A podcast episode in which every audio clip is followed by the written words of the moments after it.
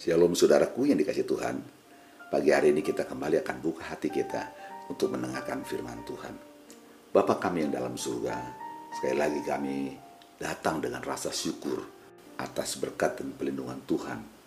Kami boleh beristirahat dengan baik dan bangun pagi hari ini untuk kembali membuka hati kami mendengarkan suara firman-Mu. Dalam nama Tuhan Yesus, kami berdoa dan mengucap syukur. Haleluya. Amin. Renungan pagi ini terambil dalam kitab Matius pasal 21 ayat 23 sampai 27. Lalu Yesus masuk ke bait Allah dan ketika ia mengajar di situ datanglah imam-imam kepala serta tua-tua bangsa Yahudi kepadanya dan bertanya, "Dengan kuasa manakah engkau melakukan hal-hal itu? Dan siapakah yang memberikan kuasa itu kepadamu?" Jawab Yesus kepada mereka, "Aku juga akan mengajukan satu pertanyaan kepadamu." Dan jikalau kamu memberi jawabannya kepadaku, aku akan mengatakan juga kepadamu dengan kuasa manakah aku melakukan hal-hal itu. Dari manakah baptisan Yohanes? Dari surga atau dari manusia?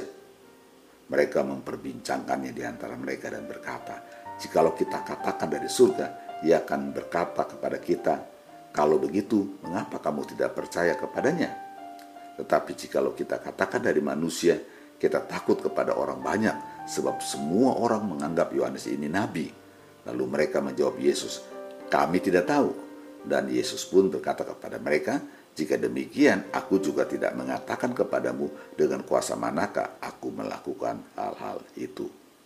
Haleluya, saudaraku. Renungan hari ini saya beri judul tenang.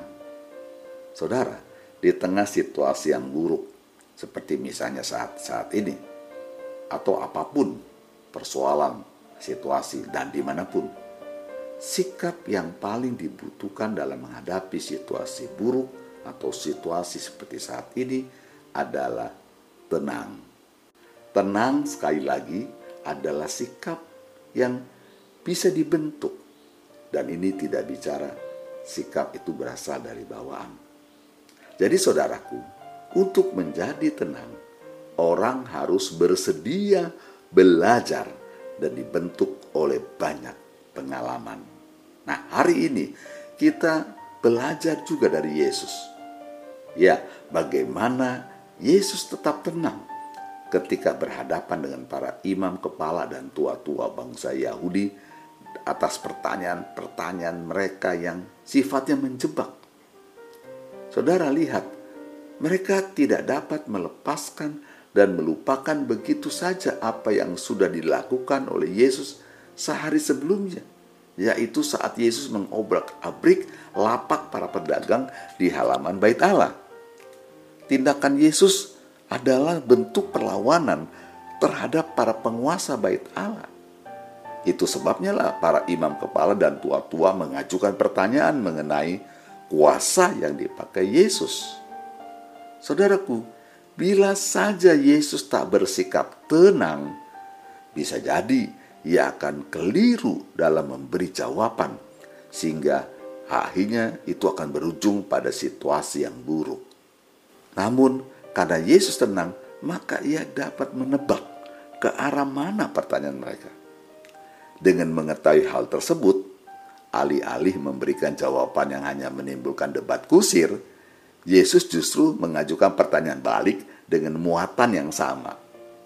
Yesus sadar bahwa ia sedang dijebak dengan pertanyaan mereka berkaitan tentang peristiwa bait Allah dan pohon ara.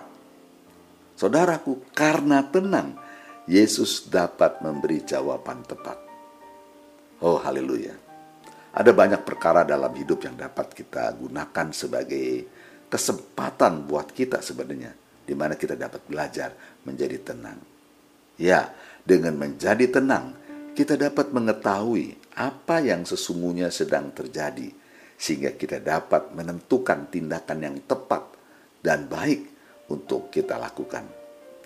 Dengan bersikap tenang, kita juga akan dihindarkan dari ucapan atau tindakan yang sangat emosional yang pada akhirnya dapat merugikan diri sendiri maupun orang lain. Saudaraku, dengan kita memberi diri, ada ruang dan kesempatan lebih besar untuk kita berpikir dan bertindak lebih bijaksana. Dan dengan bersikap tenang, kita dimungkinkan untuk menyelesaikan persoalan secara berhasil guna dan berdaya guna. Oh haleluya. Pagi hari ini kita bersyukur buat firman yang mengajarkan, mengingatkan kita untuk tetap tenang dalam menghadapi situasi apa pun. Mari kita berdoa. Bapa kami dalam surga, sekali lagi kami mengucap syukur Tuhan karena selalu baru setiap hari firman-Mu bagi kami sekalian.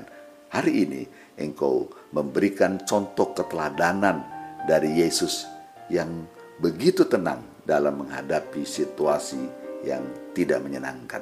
Situasi yang dapat menimbulkan keadaan yang jauh lebih buruk. Tuhan ajarkan kami untuk tetap tenang dan kami menyadari hanya dekat Allah saja kami tenang. Engkaulah Tuhan, gunung batuku. Engkaulah kubu pertahananku. Tuhan, biar pagi ini dengan rendah hati kami datang kepadamu. Mari roh kudus, kuatkan kami. Berikan kami hikmat akal budi, ketenangan, sehingga kami dapat mengatasi semua situasi dalam kehidupan kami. Puji nama Tuhan. Kami serahkan Tuhan aktivitas kami sepanjang hari ini dalam pertolongan, perlindungan, penyertaan dari Roh Kudus. Terpujilah nama Tuhan dalam nama Yesus. Kami berdoa dan mengucap syukur. Haleluya. Amin. Puji Tuhan, saudaraku, pagi hari ini kita kembali boleh mendengarkan renungan firman Tuhan. Kiranya Tuhan akan memberkati seluruh aktivitas kita sepanjang hari ini. Sampai jumpa esok hari. Tuhan Yesus memberkati. Amin.